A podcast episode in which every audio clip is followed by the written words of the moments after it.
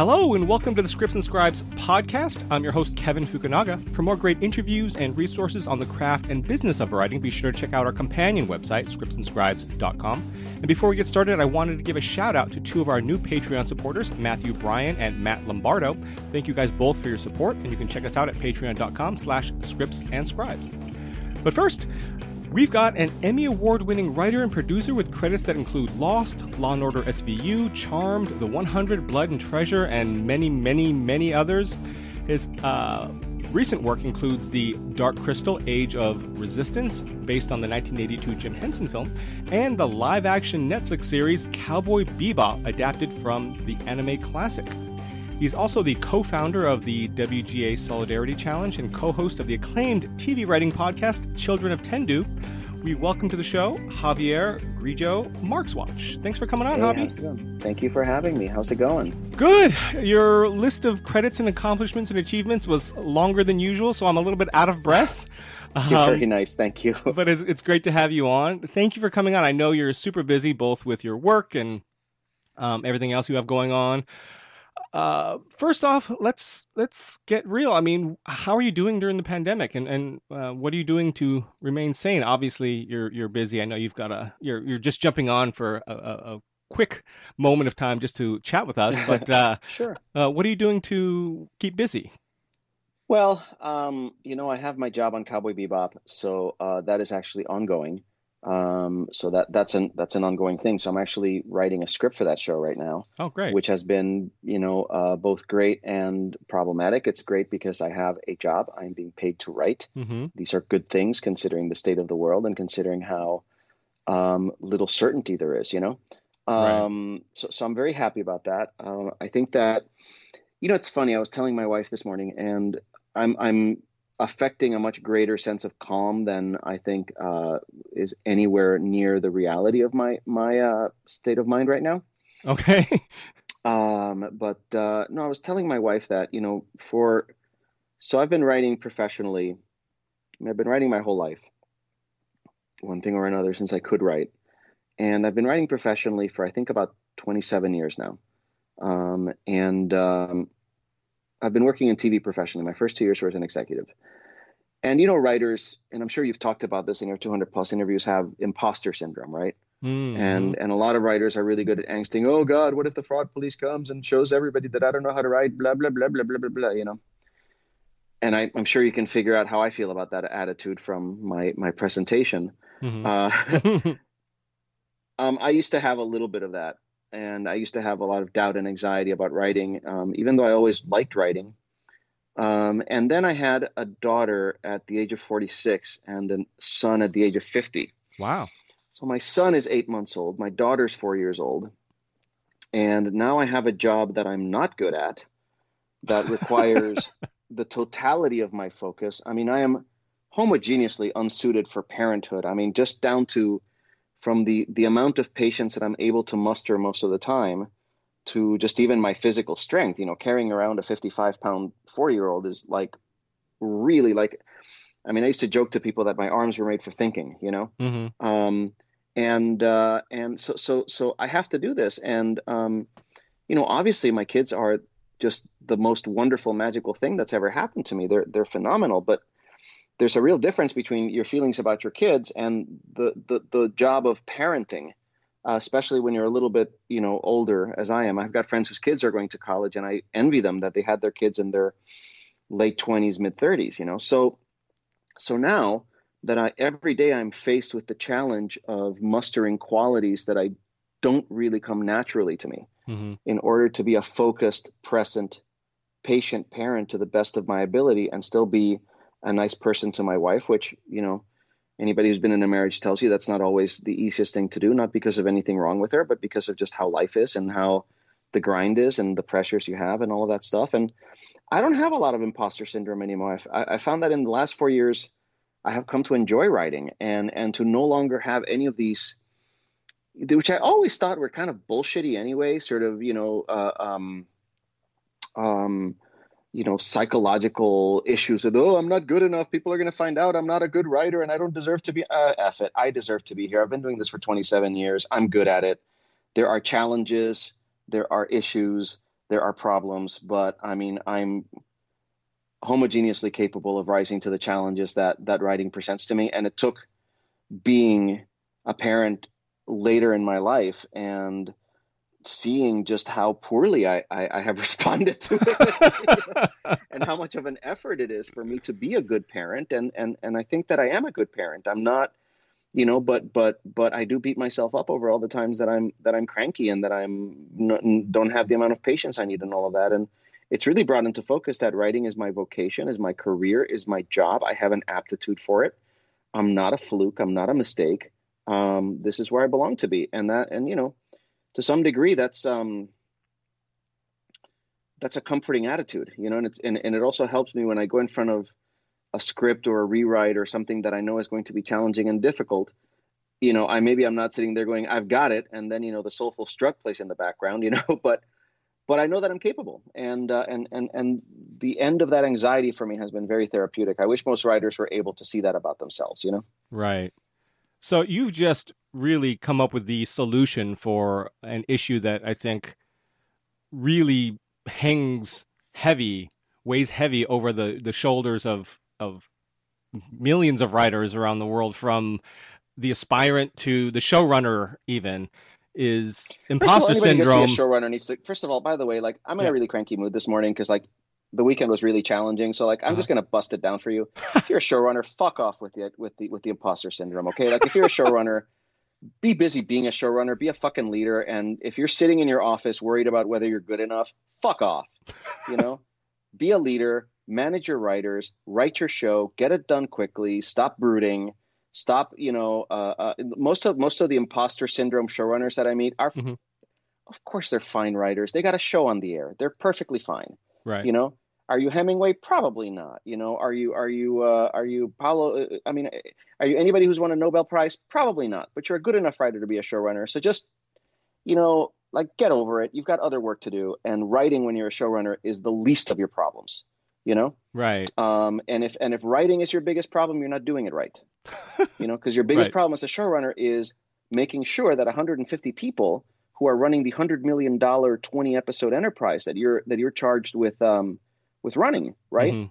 Your job is to make sure that they know what the show is. Right. Their job isn't to know that you secretly doubt yourself and that you brood and that you're dark guy and all that shit. That comes secondary to you telling them what the show is and explaining to them what you want so that they can do the job that they're good at and provide it to you. Right. So right. I mean I have I have very little you know as I've gotten older especially I have so little patience for showrunners especially who who who complain about about imposter syndrome. It's like they if I'm your co-executive producer and you're and you're a showrunner who has imposter syndrome, you have the job I want. Okay. Now I'm there to support you and I'm going to and I'm paid to support you and I'm going to give you my best, right? And mm-hmm. the least you can do is respect that commitment on my part by not visiting your insecurities on me, you know? Right. Right. Um, and and frankly, as far as my own personal imposter syndrome and all of that, the one thing that I am certain to never do is to is to is to make others suffer for it. You know, mm. um, you do that shit in private.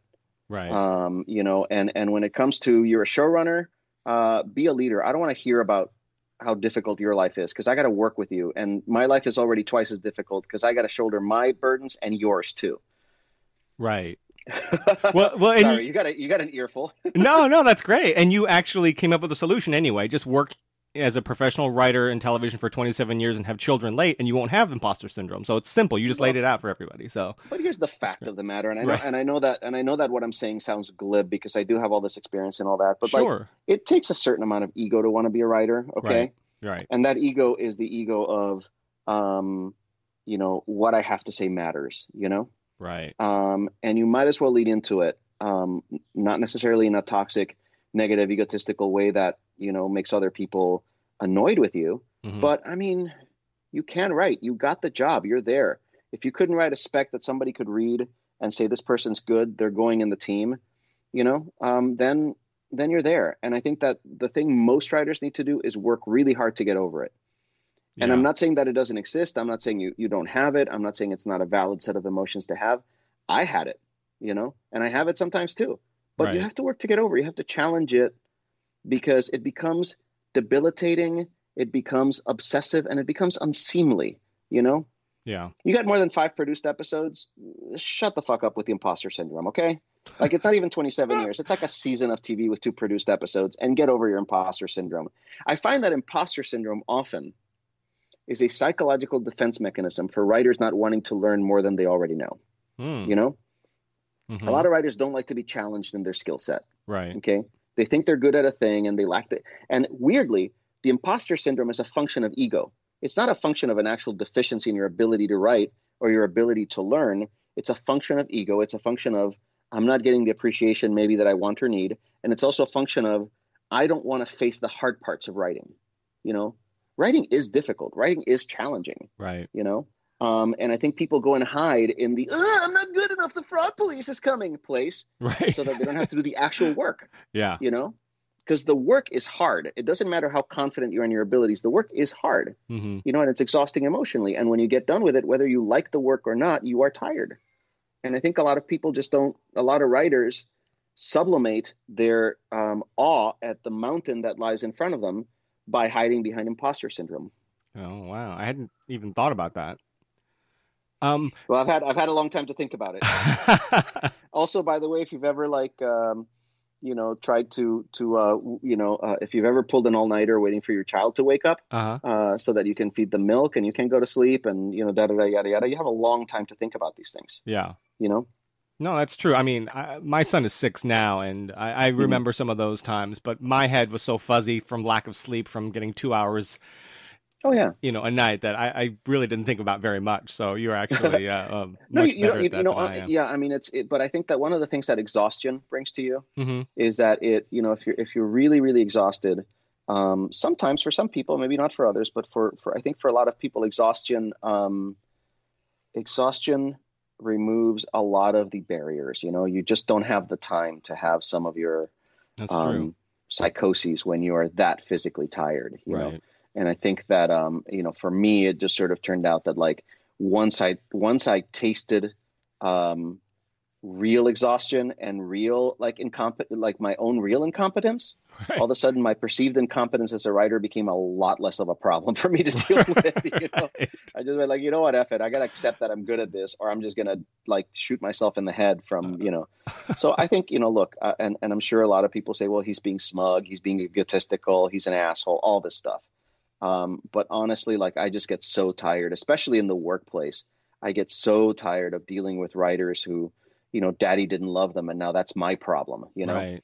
it's bad enough that i have to write you know your show about how your daddy didn't love you you know? Right. like and then i also have to deal with your issues about that. It, it, it gets it gets tiresome and i think we could all do with a little bit of you know kind of like that. You know what? I think the the uh the, the buddhists call shakubuku you know the the uh, a head clearing blow to the head Mm. Which they just got just now. Um, so y- you, we've talked about the imposter syndrome as it Yes. relates to professional writers.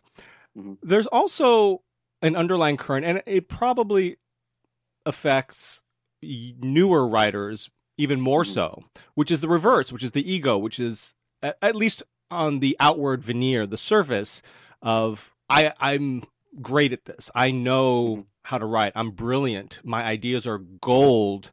Mhm. How how do you, do writers temper that? Writers thinking that i they're I think that i think that it is every any artist yeah and I believe writers, I believe television writers are artists, and a lot of people like laugh at that. Um, but I believe that. I believe that we are Mhm. all artists. You know, sometimes our work is more artisanal sure because so much of the work of a television writer is to come in and, you know, um, truly execute another person's vision. And in that way, you have to be an artist, but you also have to be a little bit of an artisan. You know, you're bringing your craft to bear on somebody else's direction, and that's fine. That doesn't, you know, make you bad or a hack or anything. That means you that means you're good enough to get a job as a TV writer. right Um, but I think that um, I think that you have to make peace, real peace, with the truth that what is in your head, the work of being a writer or any kind of artist, right, hmm is the mediation between the perfection in your head and the imperfection that you are most likely to produce. Right. You know you need to make a friend of the idea that it's never going to be what you think you know? Be, and partially it's never going to be what you think because you don't always you know look a lot of the skills that are necessary to make this thing come to life are not your skills you know You mm-hmm. can't build sets. I'm sorry. It's not it's not what you do. Maybe you can, I don't know. But most writers are not good at making costumes, building sets, they're good at writing, you know? Um, you're in collaboration with a director, you're in collaboration with a costume designer, you're in collaboration with other writers, you're in collaboration with a director. What's in your head, you know, only the best parts of what's in your head can survive that process. And that's a good thing because it is in that gap that everybody else's ability um, has the ability to flourish and has the ability to give you something better than was in your head. Okay. Um, and if you are open to that possibility and you cl- and if you close yourself up from the debilitating impossibility, right, of something being exactly what you had in your head, contradictorily, you're more likely to get something that's better. Because that means that you're not so focused on just the primacy of your vision and your own inability to reach it, that you're able to share that vision and you're able to give it to other people, and then other people can run with it. And if they can't give you exactly what you ask for, if you're, you know, a good leader um, is confident in his or her ideas, mm-hmm. and a good leader is able to communicate those ideas. Even and, and by the way, even if you're not confident in those ideas, right? Um, you're able to communicate them to other people, and and you have some ability to kind of cotton to the idea that you know um, other people are better at other things than you are, and they might actually improve on what you want. You know, right? And that's how that's how work gets done. Work, the work of being a writer. And look, I'm not saying that I'm some monolith to courage because I can stand up to this and others can't. That's bullshit. I'm, it's not that. It's, but it's it's it's having just the respect and the humility to look at the mountain of work before you and say, um, the part that I can do is the writing part, right? And I can challenge the parts of me that keep telling me that keep trying to dissuade me from doing this because I can never reach the adamantine perfection in my head, you know? Mm-hmm. That's on the page. And then when it moves into production and you're a producer or a showrunner or a writing producer or whatever you are, it becomes about, okay, I've gotten it this far. And it starts with the idea. So I've had an idea that other people are going to get get busy um, uh, uh, trying to execute. How can I give them the tools to execute this, right? right? Rather than saying, "Oh, I'm such a great and tortured artist. They must all come to me. They must all suffer with me. We must, you know." It's like, what can I give to them so they can actually make the show that I want? And once you and once you once you summon, you know, I I find that and look, I do not believe. I do not believe that I am at the peak of my abilities or that I have found or that I am even good enough um, a, a craftsperson to that, that I have done my best work. You know, I've done work that I'm very proud of. Mm. Um, and I am also chasing an impossible goal, you know. Um, but I think weirdly in recognizing that impossibility and being humbled by it, you have a better chance at reaching it.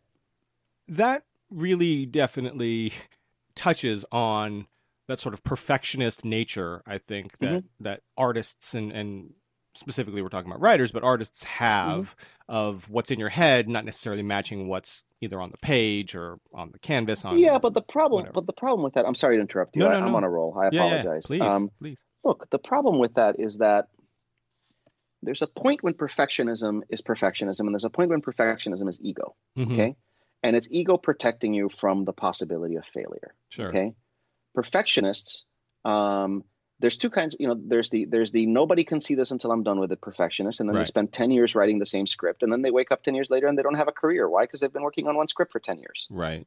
You know? So that's that's one defense mechanism. You're so precious about it that you can't show it to anybody and next thing you know you're still a barista. Right. you know? Right. You're not a writer you're a barista because you've been working on the one script for 10 years while working as a barista right? Right.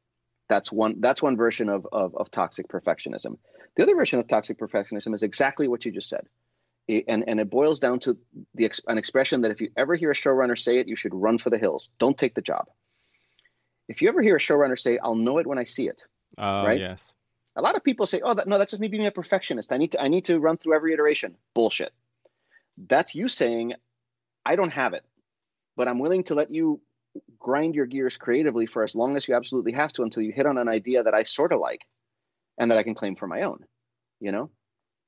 Um, so, so, so that's, you know, like, like I've worked with people who, look, when, when I, when I work with, with, with an artist, you know, when I work with, with a costume designer, with a production designer, with somebody like that, I'm very specific about telling them, here's what I have in mind, right?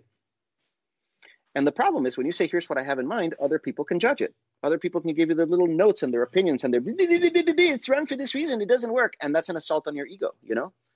So a form of toxic perfectionism is saying, no, I'll just keep giving you notes and notes and notes and notes and notes and notes and notes and notes and notes. And then eventually someday in 20 years, you'll hit it, you know? And what is that a recipe for? That's if you're, if you're a showrunner, that's a recipe for burning out your writing staff because they'll just write because, you know, the writing staff is there to provide for you. So they'll write until they die because most writers really want this job and they want this career. Um, and, it, and it's an abdication of your responsibility as an artist because your responsibility as an artist is to know what, especially when you're a manager and a producer, where your job is specifically to be the steward of $100 million of a studio's money and give them back 20 episodes of something.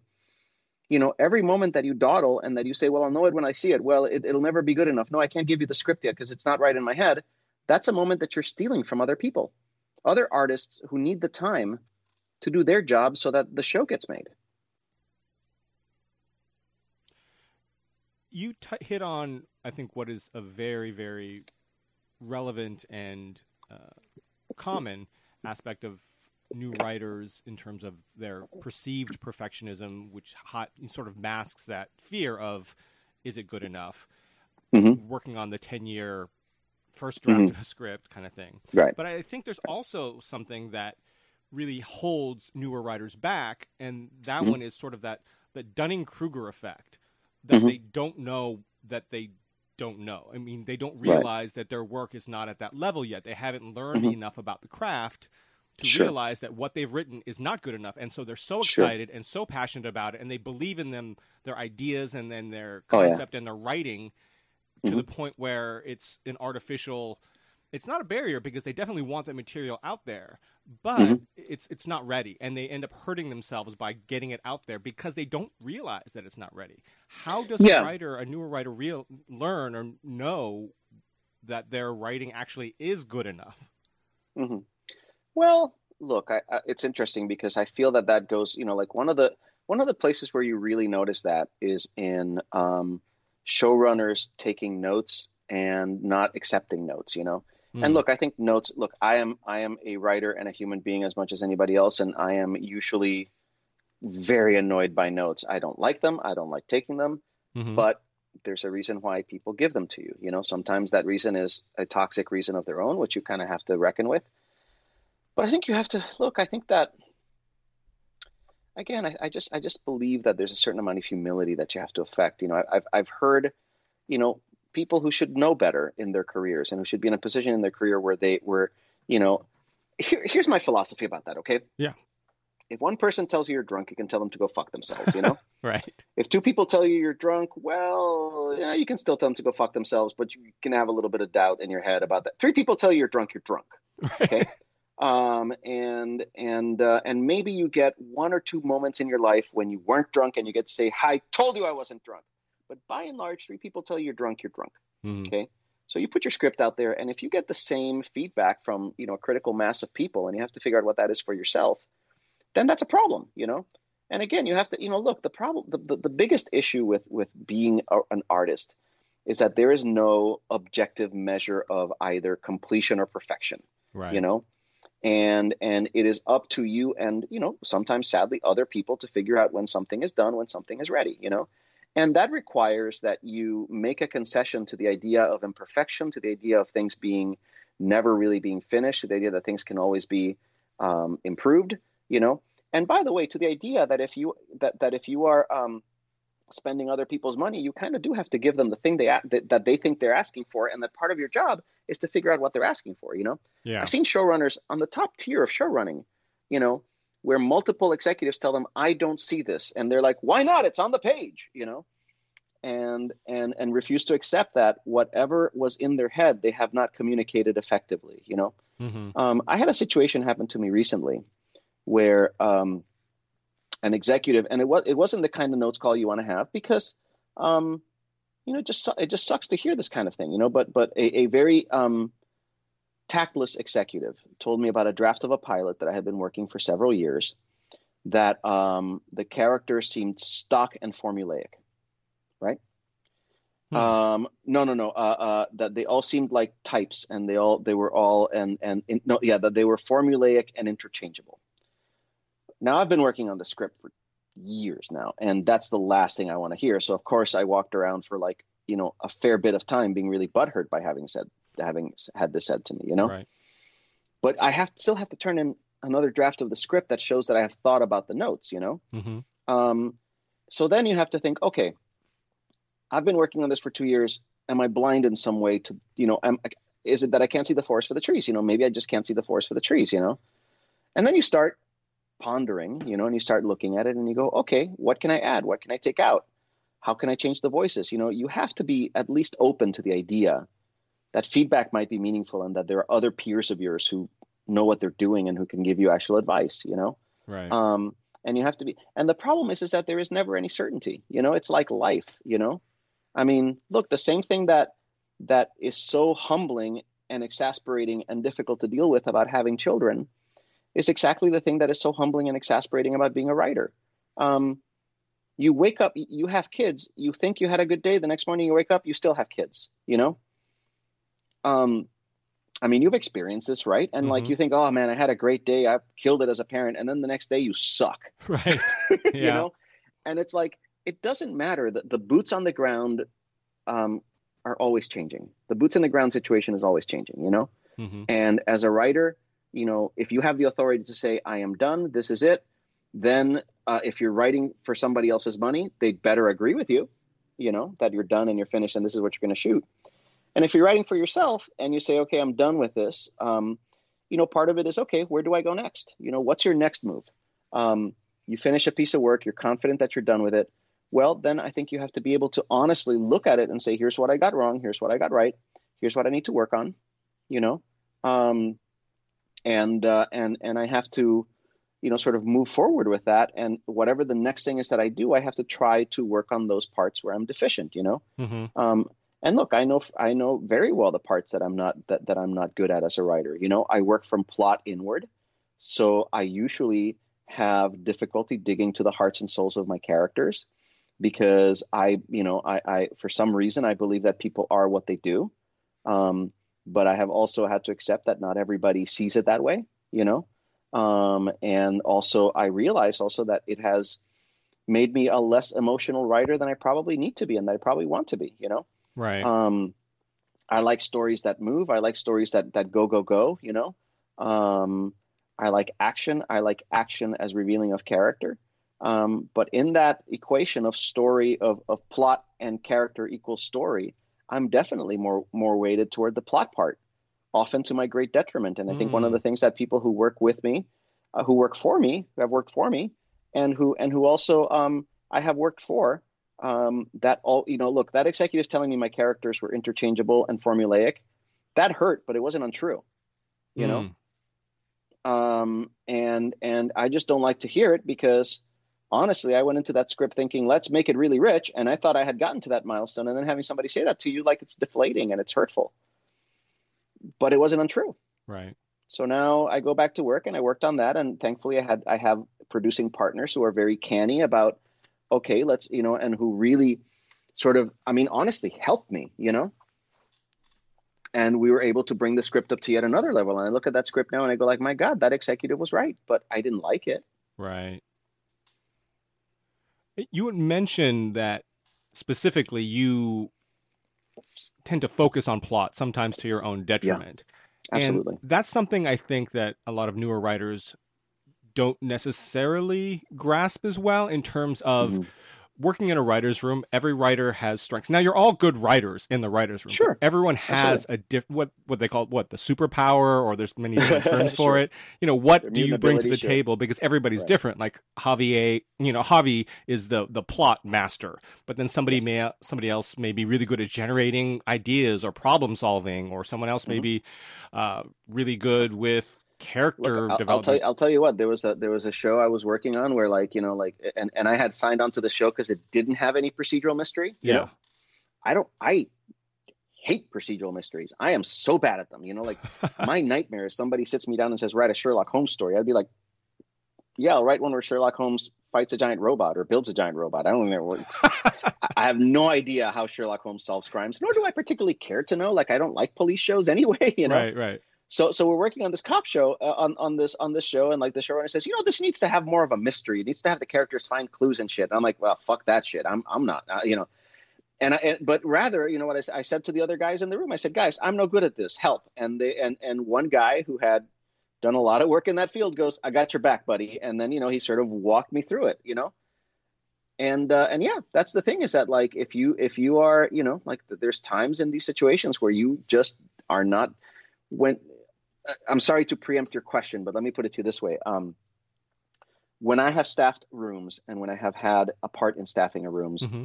I've always said that staffing a room is about casting and not about shopping. You know, um, you are casting for people who can talk well to each other, mm-hmm. who can communicate with each other, right? And you're also casting people who have different mutant abilities, so that when you you know get to it, um, the person who's really good at character has the support of the person who is good at the other thing, you know? Right. That's pretty much it. And I think part of a good writer's room is, you know, look, you don't have to flagellate and be like, oh, I'm not good at character. I'm not good at this. I'm not good at that. But you have to be able to say, this person's good at that. Maybe I should take their advice on this, you know? Right. Yeah, the whole uh, jack of all trades, master of none. Not that yeah. every writer in a writer's room, hopefully, has is good at everything, but being great at something definitely makes yeah, you stand absolutely. out. Sure, absolutely. And look, I think it all I think it all comes down to and again, I'm not I'm not say, telling you that I'm a master of this. I'm not telling you that I've you know like I, I think it look, I think it's really easy for um for it to sound like like uh you know, I honestly I have no I have as much insecurity as anybody else and I have as much um of of a of self-loathing as anybody else, you know.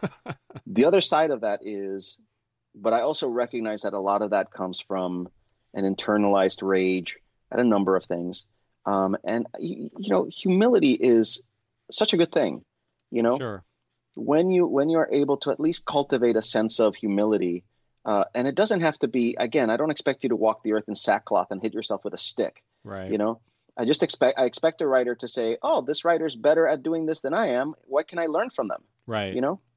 And that's the point, though, because if you don't have humility, then you don't think you need to learn even at what you're really good at, and then yeah. you there's no room for improvement. Right. So I think exactly. that's a great point. Exactly. And look, I'll tell you what, the things that I'm really good at as a mm-hmm. writer, mm-hmm.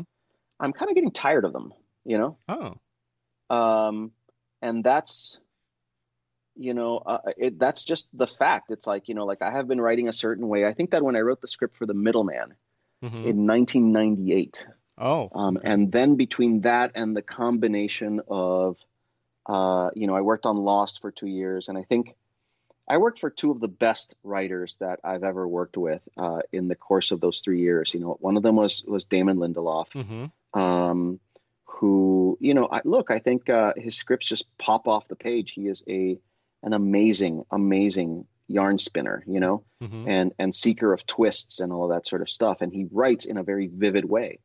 Um, and the other thing, the other person that I learned a gr- tremendous amount from was Glenn Gordon Caron, hmm. who created Moonlighting and who he runs Bull now, but he was running Medium, and I worked on Medium for a season and a half before the Writers Guild strike. Mm-hmm. And what's interesting about him is that his idea for Medium was that it all had to be told from the point of view of that character, of, of the Medium character, of the Allison DuBois character. Mm-hmm. So some of his scripts he wrote even without slug lines because he literally wrote them in such a way that you were behind her eyes and you were just seeing what she was seeing. Wow. And though I wouldn't write a script that way because I still think you need to actually give your production you know, sort of knowledge of what set you're in. Sure. right. and look, he wasn't, and he wasn't that radical about it, but the scripts had begun to take on this quality. You could see him evolving into that point of view as he was writing the show. Um, you know, it's where I began to develop a lot of my ideas about how the camera how when you write something you have to put on the page what is essential for the camera to see and nothing more or nothing less you know? Mm-hmm. on the other hand from damon i learned that you can editorialize a little bit and i think you got a lot of that from shane black you know that that there's a great deal of color and of almost an authorial voice in the scripts you know? Right. And i think that you know so so and and i think that those things sort of came together to you know when i wrote the middleman pilot i thought i had found my voice and then i spent many years kind of figuring out what that voice was and i think that if I wanted to sit down and write a script that was just me, you know, you can look at. I have a script on my page called. There's two scripts. One of them is called Cat Lady, which is like a feat John Wick with a cat lady, right? and if you read that script, that is probably the just the epitome of me writing like me, almost to the point of self parody. Okay. You know, like we're just literally I'm I, I'm I'm breaking the wall. I'm talking to you from the stage directions. The characters all talk like me, but because they have very specific wants and needs, then that's how I differentiate. You know, like like like for example, you, sometimes you get the note of of well the characters all sound the same, mm-hmm. and when I write in that specific idiom, I say yes, but they all have a very specific inner life, and that's what you know the, they live in a world where where everybody talks this way. If you look at the Middleman TV show, it's very much that. They live in a world where everybody has a very specific speech cadence and everybody is sort of talks like a like an overeducated Puerto Rican person mm-hmm. of my age. But what makes them not be me is that they all have specific wants and needs that serve plot character plot and character, you know? Right. So much much the same way that Aaron Sorkin, you know, can be the, the accusation can be leveled that all Aaron Sorkin characters sound the same, all Paddy Chayefsky characters sound the same, all Amy Sherman, Sherman Palladino characters sound the same. Yes, they do. But what makes those writers great and what I am hoping to accomplish in some of the ways that I write mm-hmm. is that because of how the world is built, that seems like a natural function of the world, you know? Right. So I've gotten pretty good at writing a script where everybody lives in a hobby world, you know, and talks like that. Sure. And regardless of what the script is about, those, you know, and now, honestly, like after finding that voice in 1998 and then writing in it and, and figuring out how to adapt it to writing other people's work and all of that, I've gotten to the point where I realized that that kind of self actualization can be very dangerous for a writer because you just start writing that way all the time, mm, you know? Yeah. Um, so, you know, right now I'm in a show, I'm writing on Cowboy Bebop. It's a great show because um, that show has a very similar attitude to some of what I affect in some of my writing. So I can slip very naturally into the voice of that show. With something like The Dark Crystal, uh, that's a show that has no pop cultural references, right? right? It's a show that is earnest. It is not a glib show. Uh-huh. You know, it's a show where you know there's humor, but it's not a humor that comes from, uh, uh you know, it, it's it, it's it's just a very different set of parameters. And I loved writing that show because I could, for a lot of it, I couldn't lean on my um, on my go-to spots. Mm, you hmm. know, yeah, and that was really nice. It, it's interesting how you talk about voice in terms mm-hmm. of you had mentioned that and it sort of leads into my next question is when especially for newer writers it's mm-hmm. we hear about that a lot and a lot of newer writers have a hard time distinguishing what that voice is and i think you did a mm-hmm. great job of talk of of also turning the flipping the coin on certain rules like mm-hmm. screenwriting rules like make sure your characters all sound different but mm-hmm. you actually showed that that's not necessarily always the case mm-hmm. as long as they have different goals yeah. or different needs like you had said but yeah i don't think that i'm showing it i think Paddy chayefsky and aaron sorkin and amy sherman palladino have shown it i'm just kind of trying well, you, yeah i hear you well you show it yeah. as well and you also explained it which i think is, is, is fantastic because like with rules every mm-hmm. rule can be broken. I mean, how many rules does sure. screenwriting, traditional screenwriting rules does Quentin Tarantino break? How many right. screenwriting rules, you know, does, like you yeah. said, uh, Aaron Sorkin break? It's, it's, yeah. or, or, you know, in, in Goodfellas, uh, mm-hmm, sure. you know, show, don't sure. tell. And yet, you know, there's lots of voiceover and it works perfectly. Yeah. But d- going back to voice, mm-hmm. how does a writer know that they found their voice? How does a writer find their voice if they're still so new? Like how do they find what they do well and how that they how do they put that on the page? Mm-hmm. Oh, that's a tough one. Um, I think by um, look, I think you need to write a lot. Mm-hmm. Um, again, you know, it's the reason I always come back to the guy who's been working on the same script for ten years. Right. Like, I mean, my answer to that guy is, how are you going to get good at this? You know, how are you mm-hmm. going to get good at this if you're just writing the same script for 10 years? You know, and, and look, I think that one of the, um,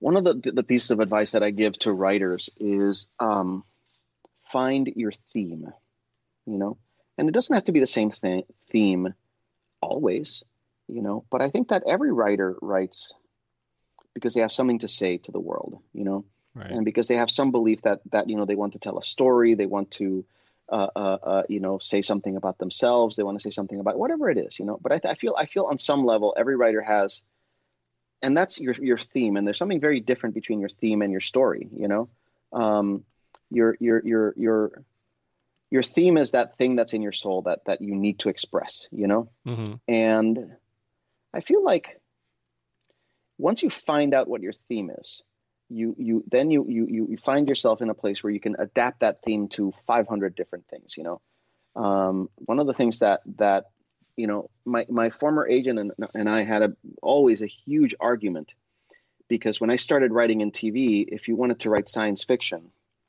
you were going to be at the little kids table you know people who we now consider to be mandarins of television, you know, people like Ron Moore, Mhm. you know, who is a standard bearer. Mhm. Um, you know, when he was writing on Star Trek: The Next Generation in the in, in the early '90s and the late '80s, you know, that show was not considered quote quality television unquote. It was considered a first run syndicated science fiction show. And they didn't get nominated for an Emmy till their seventh season. They got a, a kind of, you know, nice work uh, nomination for best drama series. You know, Mhm. and, and look at the quality of the work that that those guys did. You know, Brannon Braga, Ron Moore, you know, Naren Shankar, René Echevarria. I mean, a lot of the people on that show just have, have, have become incredible writers. You know, Mhm.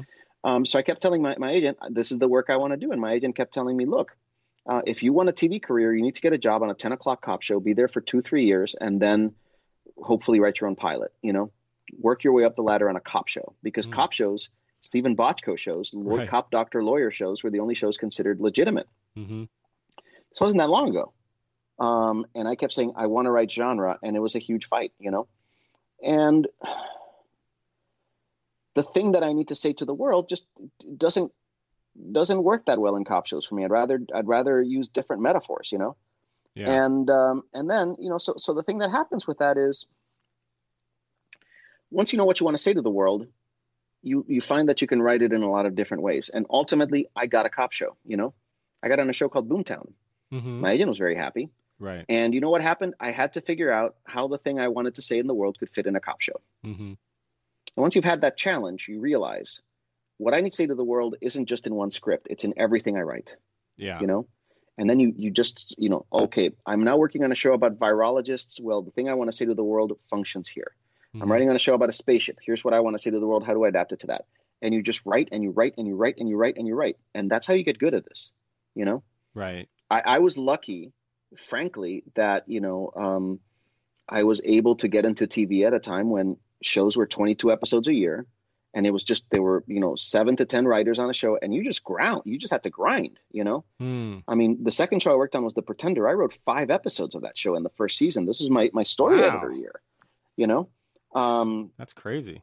I wrote, yeah, it, or co-wrote actually, wrote or co-wrote. I think it was Still. me see four or five four or five episodes yeah and you know it's and but but that's you know and then the showrunners you know rewrite you and they tell you you're stupid and they tell you you're a bad writer and then they rewrite you and then you see what they did and then you say well they're stupid for doing this but oh they really improved my work here and they improved my work there Mhm. um, wow what a shame you know da, da, da, da, da, da, da, and and that's how you get good you know um, at least at this job you know maybe you're you, maybe you're you, you you write a better novel if you pore over it for 15 years Some i don't know about that.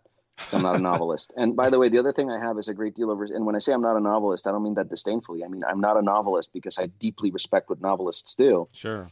and i don't necessarily think that i can do it you know so so there's always for me this this um respect for other people's craft you know Right. respect for my craft and knowing that i have to work at it constantly Right. and if you don't do that, knowing that the part of yourself that you put into it will survive regardless of what format you're working on, it's very hard to become good as a TV writer.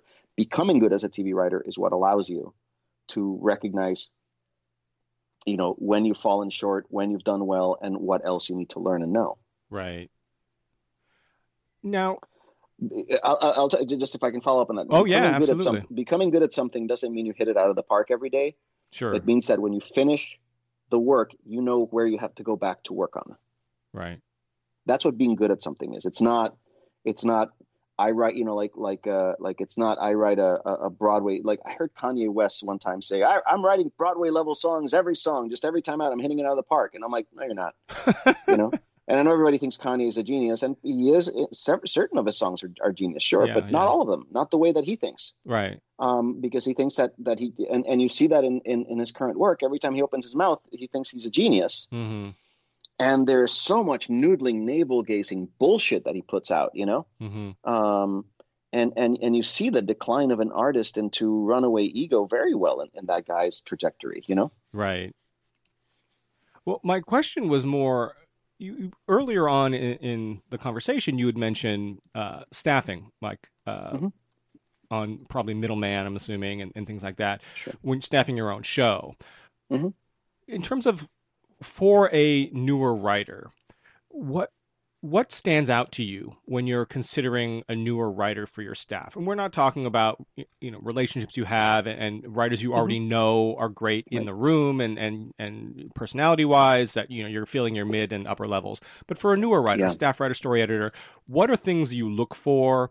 What are things that stand out to you? What uh, what are things in a good and bad way? Uh, what types of personality kind of hmm. tends to blend well with within a room or even stand sure. out if you want that somebody who who not necessarily well, rocks the boat but you know definitely um, brings something else unique to the mm. table um, maybe you can talk a little bit it, about that yeah i think it comes down to like i was saying before you know a good staff is is a cast mm-hmm. not a uh, not a shopping list you know sure uh, you can get 20 writers with great credits and have a terrible room and a terrible show because they don't get along because they don't have uh, you know mutant abilities that complement each other and all that you know sometimes you know like i have you know like like sometimes you want somebody who is a good manager you know right. who can run a room mm-hmm. and and that's a skill set and sometimes that writer you know i i you know sometimes that that person may not be the most dynamic writer on the page necessarily mm-hmm. you know look you get older and the truth of the matter is that unless you're like you know um you know, uh, looking at TikToks all day long and on Twitter all day long and all that, a guy my age is not going to um, express the voice of the current young generation with anything near the amount of fidelity that a younger person can, right? Sure. But the compensating virtue is I've been doing this a long time. And if you give me a co executive producer, executive producer, showrunner level guy an assignment, I'm going to give you something you can shoot, you know? Right. Whereas, you know, I think you have to also be aware that the the lower level writers may not be able to give you that immediately. Mm. You know, so I think also again in, in hiring a staff, you need to look at what you need, what people bring to the table, have have real expectations, uh, sane and rational expectations for what they do, and try to cast those people in such a way that you know your number two again maybe it's somebody like me who who who you know um, uh, I mean, I'm on Twitter all day long, so I'm calling people Bay and all of that, but I, you know, or you know, but but still, it's like you know, um, I, I can't pretend you know that that that that I'm that I'm with it in every way, you know. Mm-hmm, mm-hmm. Um, but I have managerial skills, I have artisanal on the page skills and all of that. Maybe you get a younger writer because they can bring that perspective on it. Maybe you want a, a, a writer of color or several writers of color because you need that on your show. You mm-hmm. need the diversity, you know. And when you look at those writers, the same way you would, by the way, you need writers of color, great, but you don't bring them in just because they're writers of color. I mean, you read them, and, and the same way you would staff anybody else, you know. Right. Um, you look at what your show is thematically, and you, you figure out what kind of life experience you need, and then you try to build an ensemble, you know, that that actually works, uh, you know, and that the, where the, the the pieces interlock. And the best thing about a writing staff is that you might cast people thinking that they bring one strength, and then discover they have other strengths that you didn't even know about. Right and I, and look the other the other thing about building a good staff by the way and again it all comes back to humility you know you build a staff you take a fearless moral inventory of what you're good and not good at and when you when you are realistic about what you're not good at you get people who are good at that mm. and you hmm. empower them let me tell you a story about that because i think that this is one of the the, the, the hardest lessons i had to learn when I was show running The Middleman, mm-hmm. um, there was a I, I don't know if you know the show. Um, it, it, it, there, there, there was a character uh, who was the, the lead character's roommate, and she um, just had a lot of chemistry with the middleman, you know, with with her roommate's boss, right? Mm-hmm. And the writers kept telling me, you need to, we need to build a relationship between these two. The two actors have chemistry, the characters have chemistry. You kind of hinted at this in, in your pilot and i'm like i hinted at it but it was a joke. I don't want them to have a relationship. He's 10 years older than she is. Right. um, you know he's her, her roommate's boss. The power dynamics are are completely upended. And i don't think it's a good relationship to show on television. It does you know i don't want to show a young woman having a relationship with an older authority figure because i think that makes the older authority that makes her that makes him kind of a predator, you know? Right. And that's something that I feel very strongly about. And and we and my staff and I fought about this for weeks, and finally they just they basically had an intervention where they just said we have to do this, and I was like, okay, fine, you know, let's. And look, they were seeing something that I could not see, and there's another reason why I couldn't see it. I don't like romances in TV shows, you know. Mm-hmm. Um, mm-hmm. My idea of romance is two people are good at a job, they do it together, and they click, and then you know maybe they have sex off screen, you know. Right. Um, like I don't. I, th- there's just stuff that, and again, that's a liability of mine. I'm not good at it. I don't write it well. It doesn't. You know, I, I don't have the kind of attachment to, you know, the romance of it that a lot of other people do, and that other people do really well. You know, I could never write a. Uh, what's that? The, the the man who wrote Love Actually and Notting Hill and all of that, Richard Curtis, right? Uh, yeah, yeah. I couldn't write one of his movies. I love not. I think Notting Hill is one of the best romantic comedies ever. I couldn't write that movie to save my life. You know. Mm-hmm. Um, so I need people who are who are tuned into that. You know, mm. um, I need people who are t- tuned into that need and that desire because you know, like my idea of romance is so narrow and specific that I don't always see it. Right. And my staff, God bless them, they pounded me into it, and it turned out to be one of the best parts of the show. Right. And I think you need to be able to to to to say, you know what, I'm not good at this. I'm going to hire people who are, you know, and even when their insistence on the thing I don't like exasperates me, um, I need to listen to it and then decide I want it, whether I want it or not. you know, right? And that's and honestly, like that's how you put a staff you together. You know, you're you're, you're imagine that you're putting together. Look, building a staff is no different from building a Dungeons and Dragons party, which is no difference from building an ensemble TV show. Okay, mm-hmm. you need a magic user, you need a fighter tank, you know, right. who can take a lot of damage and do a lot of damage, right? right. You need a, a, rogue or thief who can sneak around. Right. You need a cleric who can heal people, right? Right. Right. Um, and you need a paladin who is kind of the moral center of the party, right? Right. That's how you build a writing staff, and also that's how you do an ensemble show.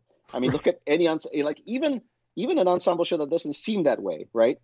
Has that. Right. You know, like The Crown. If you look at all the different characters, you're like, oh, that is a, that is a D and D party. You know, it's just the way it is.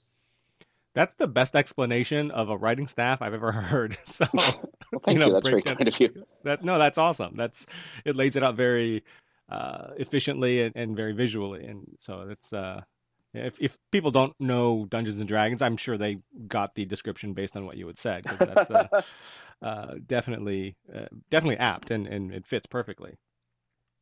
But one thing I wanted to touch on quickly that you had mentioned is uh, people of color and writing staffs, because I know that that a lot of reps. I don't want to say a lot. I don't know what the percentage is, but there are reps who, when their white male clients, or if white male client or potential white male clients approach them, the reps will say, "Well, it's going to be too hard to get you a job." Mm-hmm. Or when their white male clients don't get a job, it's like, oh, they went with a person of color instead, and sort of mm-hmm. blaming the yeah. the diversity in writers' rooms for their own clients not getting work. Mm-hmm. When you've explained it as, which I think is is brilliant in terms of people of color tend to bring a unique perspective, a unique point of view that you can't have a writer's room with eight, ten white males, upper middle class white males. It just you don't have the breadth of of of perspective and and differing point of views. Mm-hmm. So, uh, how does that?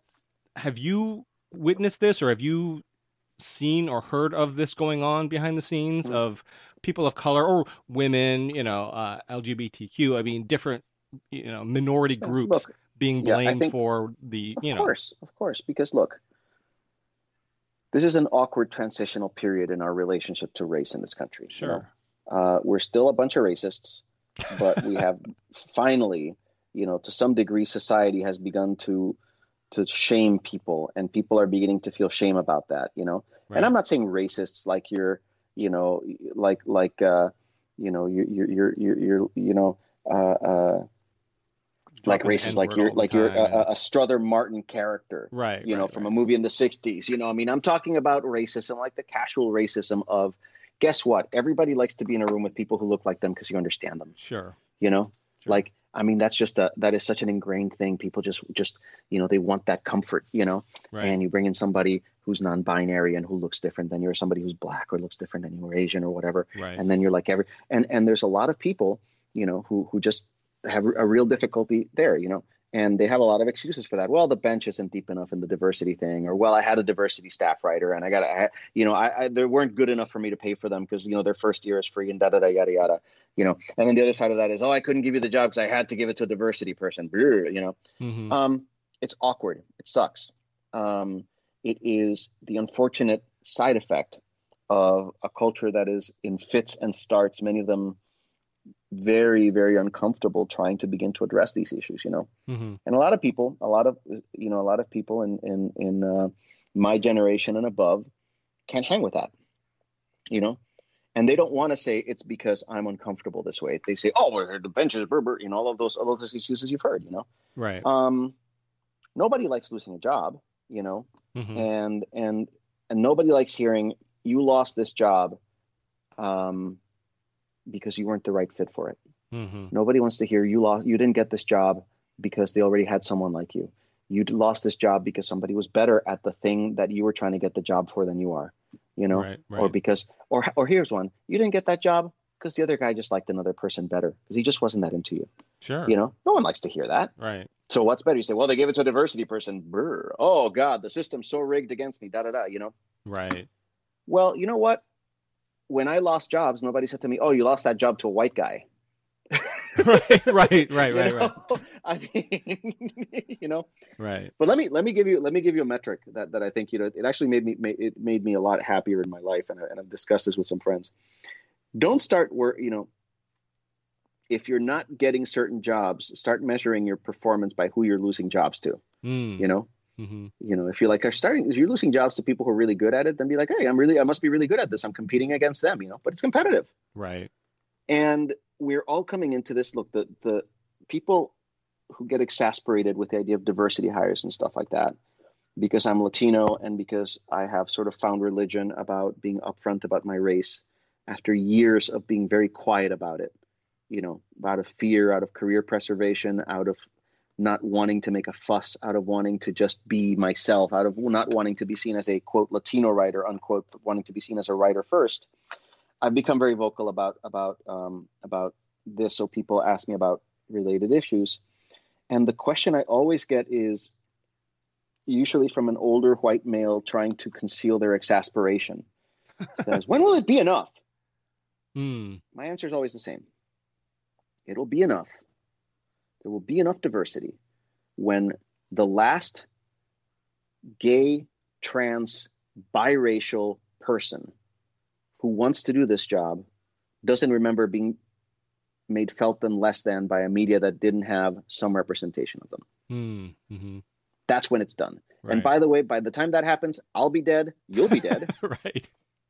Because I assume with with your last name Fukunaga, you you probably have some idea of what it's like being in an ethnic minority, right? Sure.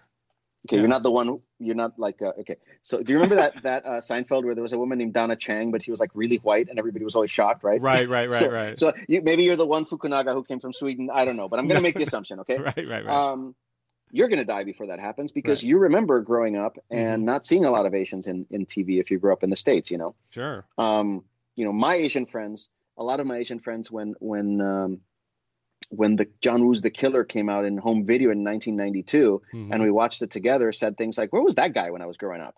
Right. You know.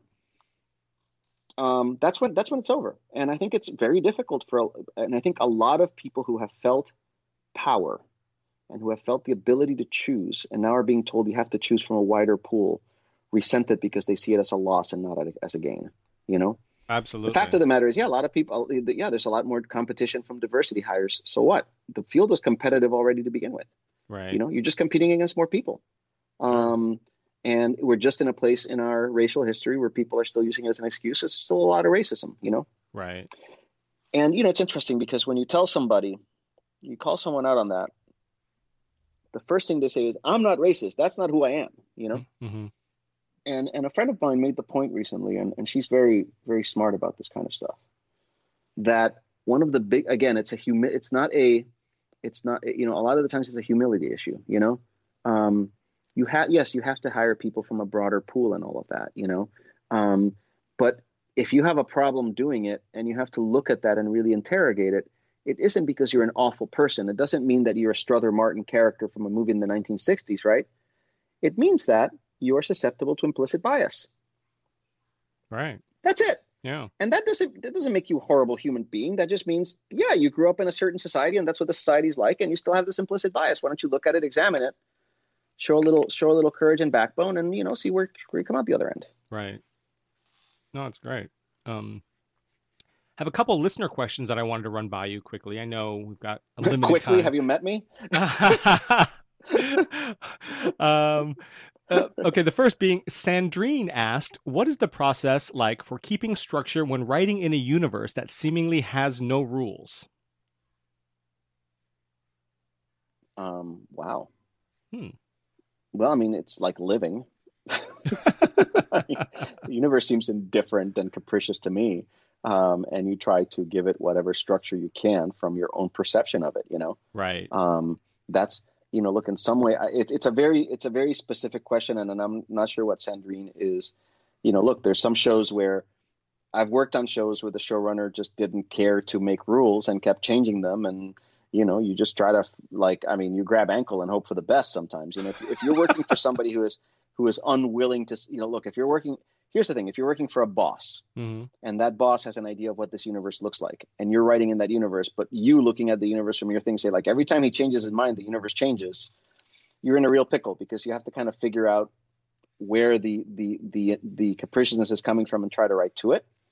And you have to become your boss's therapist and that's no fun.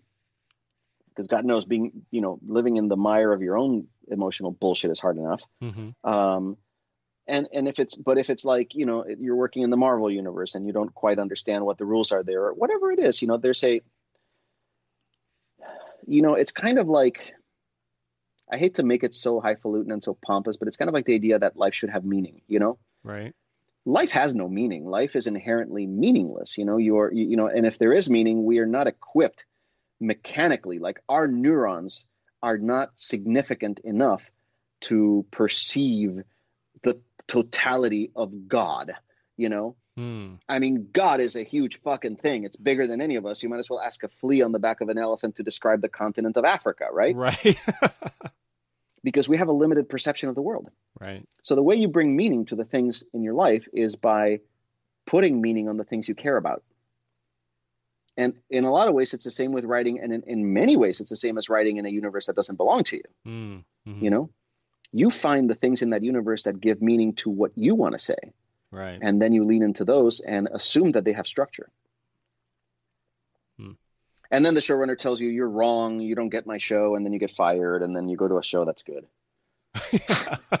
or not, or you just you know Right. uh, never get another job and die sadly. Well, hopefully, hopefully that doesn't happen. no, but you know, but but what I'm saying is, but, but nevertheless, like, well, I just didn't want people to just make Yeah, the yeah, assumption yeah. that you know, but That's but it's fine. more like, but it's more like you know, I mean, you have to impose your own meaning on it Yeah. Yeah. and your own structure on it. Um, Ted asked, um, I have a lot of ideas that I am beginning to write. At this stage, what should I write? um, he goes on, is is it good to write a synopsis and character description for each show? Once that is completed, should a pilot script be completed? I would like to get an idea of what should be completed at this stage. My goal is to create a portfolio of shows with the goal of selling them. hmm There's a lot Um, in there. Yeah, no, there's a lot in there. And look, I don't. The thing is, I don't know.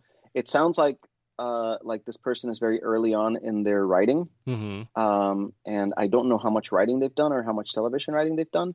It sounds like they have a very good idea of what the business is like and what they feel they have to do in the business. Um, and yeah, look, if you know, look, there.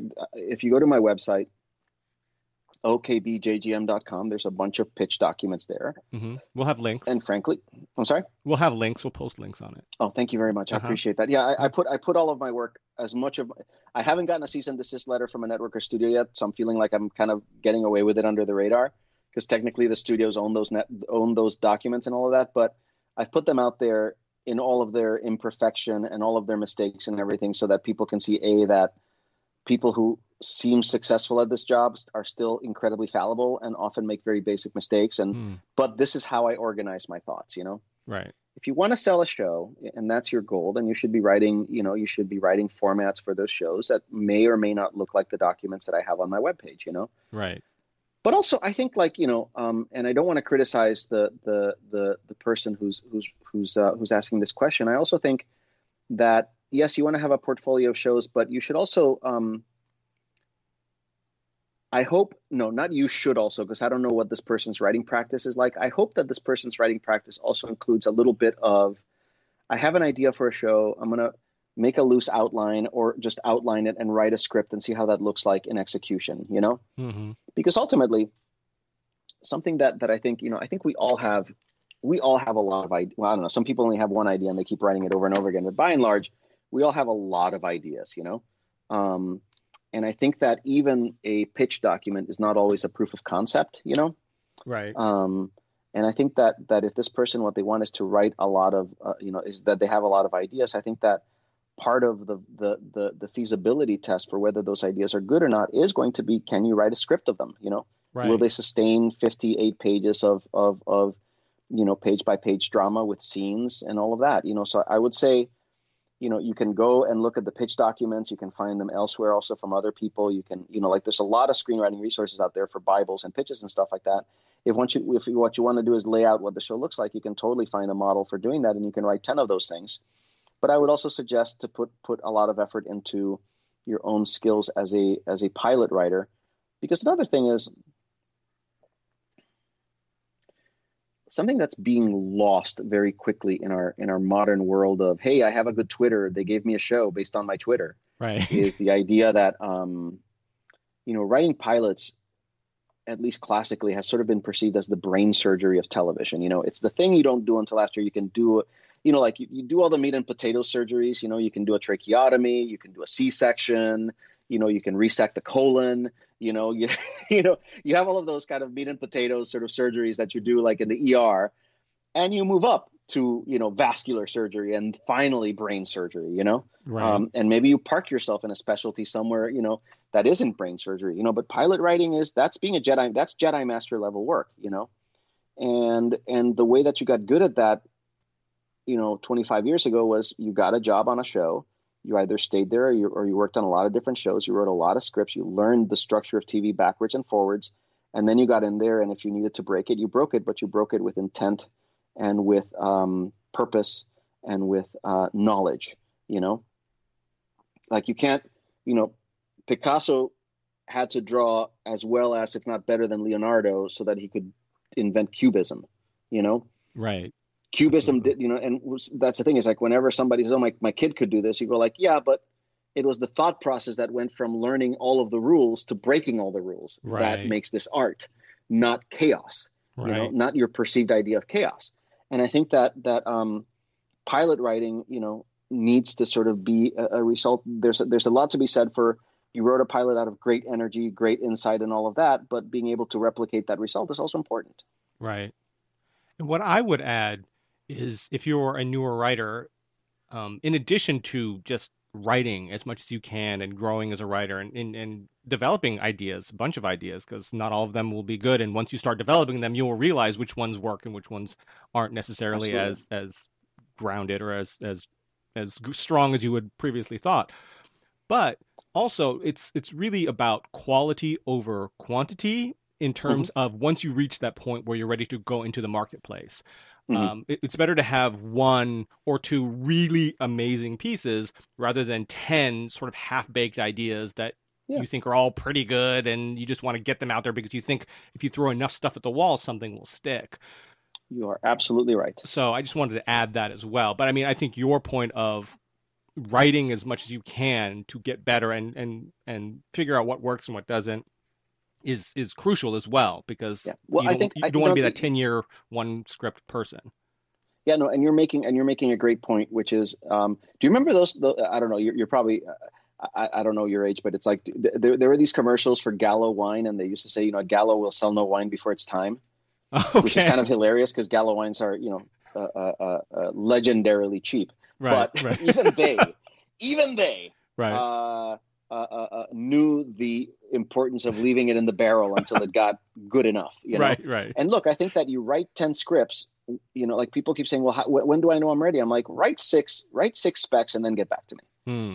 You know, and and then and then maybe you'll have one that is that is worth putting out there. You know, Absolutely. and and and, and I think that, that that's a thing that yes, you have to write a lot. You're, you're so right about this. You have to write a lot, get good at it, and then know which ones are the ones that deserve to be seen. right. You know? Yeah. Or even even write two scripts and then look back on when you re- finished your second script, look back on your first one and, and see that it was not nearly as good as you had, had it could Yeah. have been because you're now a better writer because you've written two scripts instead of one. Yeah. So, If you, yeah, if you're a writer and you still look at your at your very first script that you ever wrote and you pump your fist in the air and go nailed it, you probably you probably need need to need to do a little more work, you know, on yourself and on your writing. Absolutely. Absolutely. Uh, I know you have to go, and there's Yeah. so many things that I, I still wanted to talk to you about your background. We didn't get into a lot of stuff, so hopefully at some point when your schedule dies down, maybe we can have you back on if you have the time. would be 'cause it's- thrilled. You can you can absolutely tell from my demeanor that going into pontificating, which is a safe zone for me and I'm good at because I love the sound of my own voice versus having just had a difficult morning with my kids, you can see how much calmer it's made me. So uh, so so I assure you being on your podcast has also had a therapeutic person for me. Well, that's great. No, I mean, and you've been you've been amazing, and uh, you're you you're also a fellow podcaster, so you should definitely check out Children of Tendu, which is probably why you're so good at it. Uh, you've had a lot of experience, so that's awesome. I Um, appreciate that. And uh, and, and Children of Tendu is is me and Jose Molina trying to give a just share everything we know so that when you get in a writer's room, you know what you're doing. You know, And- that's and really it- that's really our aim. it really is a masterclass in in television writing. Like Scriptnotes is more for features because mm-hmm. obviously John and Craig, although Craig's now doing television, but anyway, John and Craig, and and if you know Scriptnotes, if you like Scriptnotes and you want to write in TV, you definitely should add Children of Tendu to your podcast. yeah, we're more we're more about the meat and potatoes of like you know how do you behave in a writer's room, you know, like like things like like we literally just just plop you into LA with a job as a barista and then walk you all the way through you know a very long career that you'll hopefully have and you'll sell things and you know how to, how to survive right it, it's it's more about that process i think for us you know it's more about and honestly there's a we did it for very mercenary reasons you know it's very easy to say oh javi and jose are such such humanitarians for giving away all this knowledge no we're actually being pretty pretty uh, mercenary because what we want is for you to know what you're doing when you come into the room with us so we don't have to teach you well, it, it's very helpful, So- and uh, you, you know, so I, I would suggest everybody who is interested in, in writing film and television definitely check check out Children of Tendu. We'll have all the links on our, our page. So, thank you so much and be sure to follow um, Javi on Twitter. It's at okbjgm. Uh, I don't know what the OKB stands for. I can assume what the JGM stands for. Um, uh, it is the russian uh, it is the russian uh, initials for experimental design bureau oh, interesting. Well, I'm Yes, glad. I we- have I have a I have a uh, fondness is not the right word. I have a, a profound interest in Russian aviation uh-huh. because I find it interesting how they were sort of the Klingon Empire to the to America's Federation, and all their stuff is so like clearly made with a gun to their head, but they had to like accomplish things that we could do with money and freedom. Oh. So it's very interesting to me. Clever. Okay. No, it's good to know. Yeah, I had no idea what that was about, but that's good to know now. Uh, and now people listening have that little bit of insight. So that's cool. And I'm not a communist and, uh, Yeah. or a Soviet. Yeah, so there you go. Uh, so thank you for coming on the show again and talking. Thank you for having me. I Um, really appreciate it. Um, and for more great interviews and resources on the craft and business of writing, be sure to check out our companion website, scriptsandscribes.com. Thank you all for listening, and remember to keep writing, and we'll catch you next time.